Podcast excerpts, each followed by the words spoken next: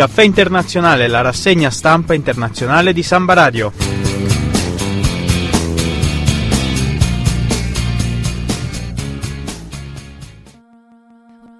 Buongiorno, benvenuti cari radioascoltatori, qui è Fabio Zacà da Samba Radio, Francesca Re in regia, le facciamo i complimenti per il premio nazionale appena vinto per la trasmissione Ci Informi e noi iniziamo subito subito con la nostra, con, con la nostra settima puntata, ottava puntata scusate del Caffè Internazionale.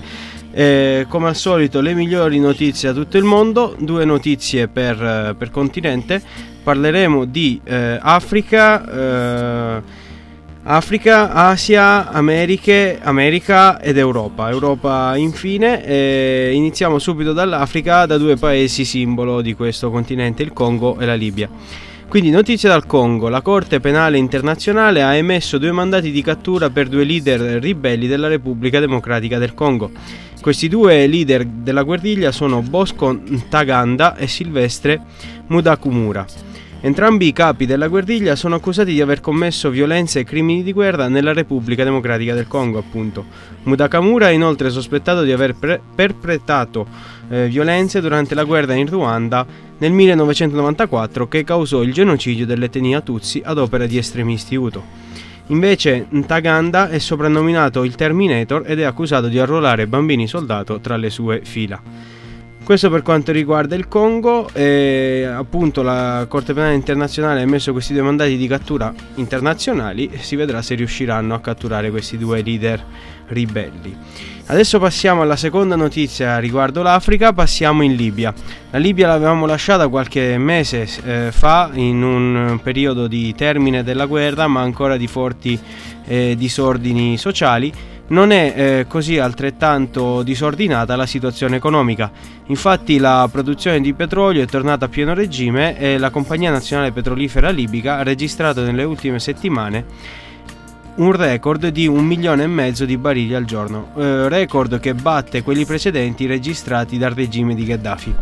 Quindi, nonostante tutto, la nazione sia ancora politicamente molto instabile e socialmente sia molto diseguale, la produzione di petrolio è tornata più florida di prima. E era, questa era l'ultima notizia riguardante l'Africa. Adesso sì, ci spostiamo in Asia, parleremo di Cina e di Filippine. In Cina si sta attraversando una crisi politica molto grave. La caduta di Bo Xilai ha causato degli effetti politici inaspettati. Il governo centrale, che nell'autunno del 2012 dovrebbe rivedere la leadership del partito, quindi eleggere un nuovo presidente e un nuovo primo ministro, ha visto che i governatori regionali, come nel caso di Bo Xilai che governava una, megalopoli di, 20, di 40 milioni di persone come Chongqing, possono rivelarsi dei veri e propri leader politici che potrebbero sfidare il potere centrale. Ricordiamo sempre che la Cina è un paese eh, molto poco democratico in cui c'è una dittatura grigia del Partito Comunista Cinese che ogni 5 anni rinnova la leadership, appunto eh, il nuovo rinnovamento dovrebbe essere fatto nel diciottesimo congresso del partito questo autunno.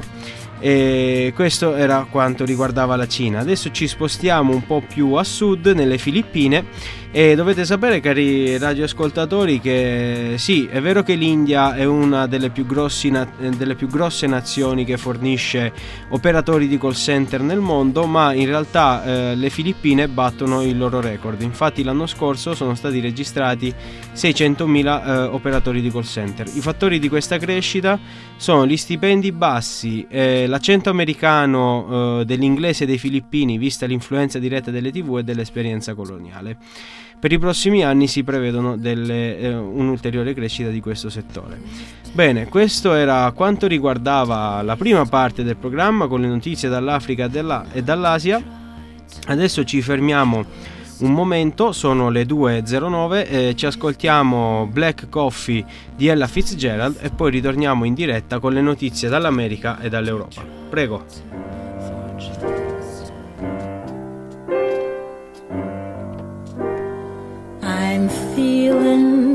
Mighty lonesome. Haven't slept a wink. Gone.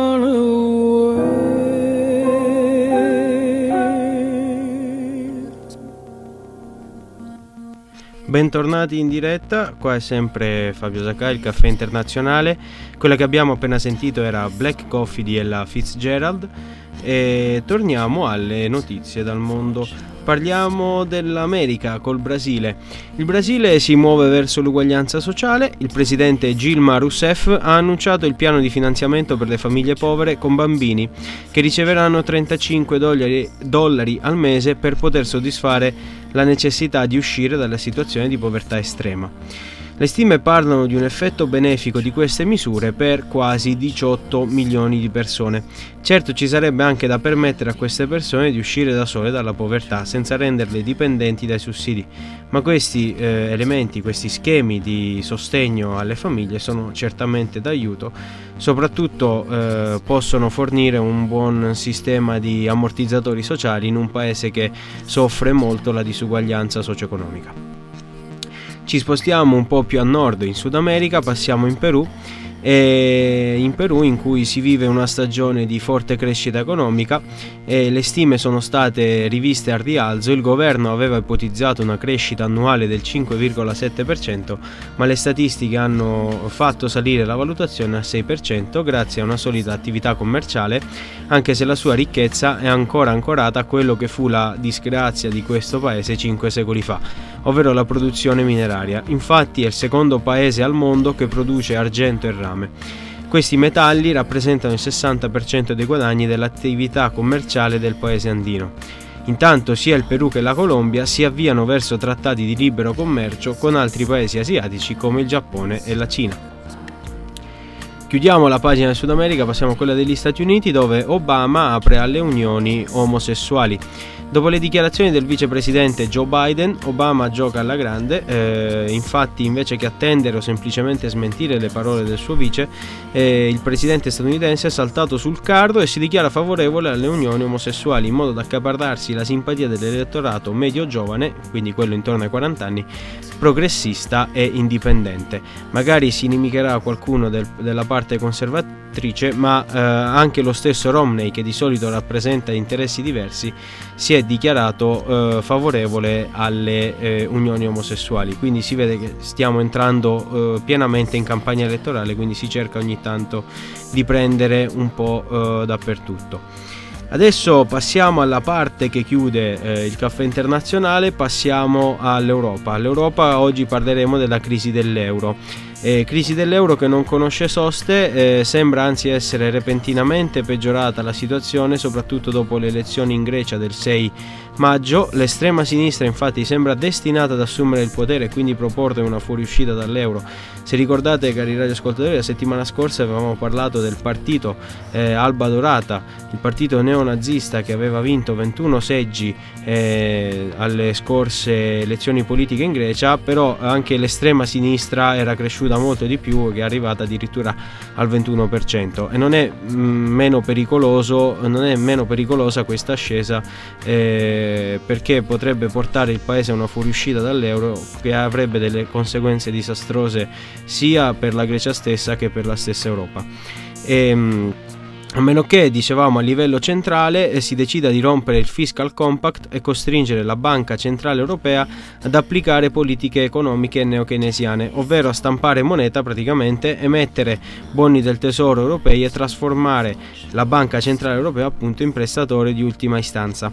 Intanto ieri, lunedì, le borse hanno registrato fortissime perdite anche per via degli effetti della notizia eh, de- degli schemi eh, spe- speculativi andati a male della JP Morgan che ha fatto registrare perdite per 2 miliardi di dollari.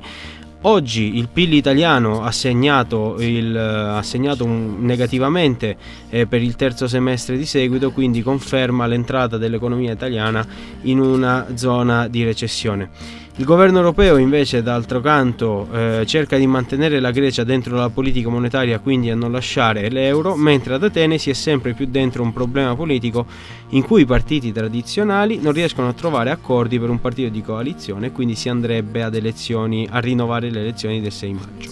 Quindi questa è la situazione dell'Europa, eh, viviamo in tempi sicuramente interessanti e questa, questi ultimi cinque anni di certo lo sono stati a partire dalla crisi fino ad adesso. Bene, adesso cari radioascoltatori abbiamo completato le notizie di questa settimana. Vi mandiamo una clip a tema, clip presa dal film Questi fantasmi in cui una uh, fantastica Sofia Loren spiega al suo vicino di casa come preparare un buon caffè. Prego. Eh, io caro signor Loiato non sono come voi.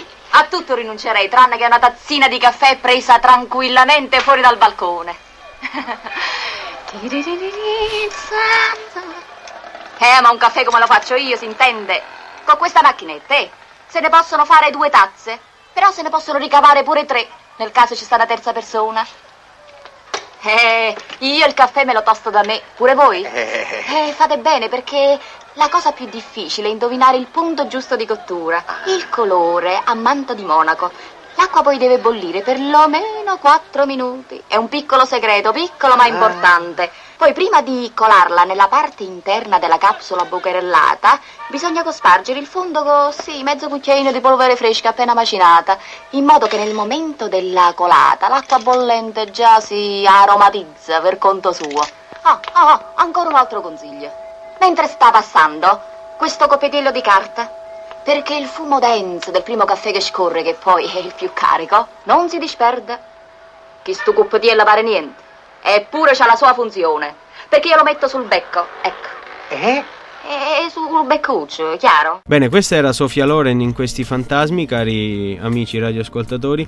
Qui si chiude l'ottava puntata del Caffè Internazionale, eh, è il 15 maggio 2012, sono le 14.19. Fabio Zacca vi saluta, vi dà l'appuntamento la settimana prossima, 22 maggio, in cui commenteremo le nuove notizie settimanali. Ringrazio Francesca in regia, eh, la salutiamo, le facciamo ancora i complimenti per il premio vinto e ci risentiamo la settimana prossima. Ciao!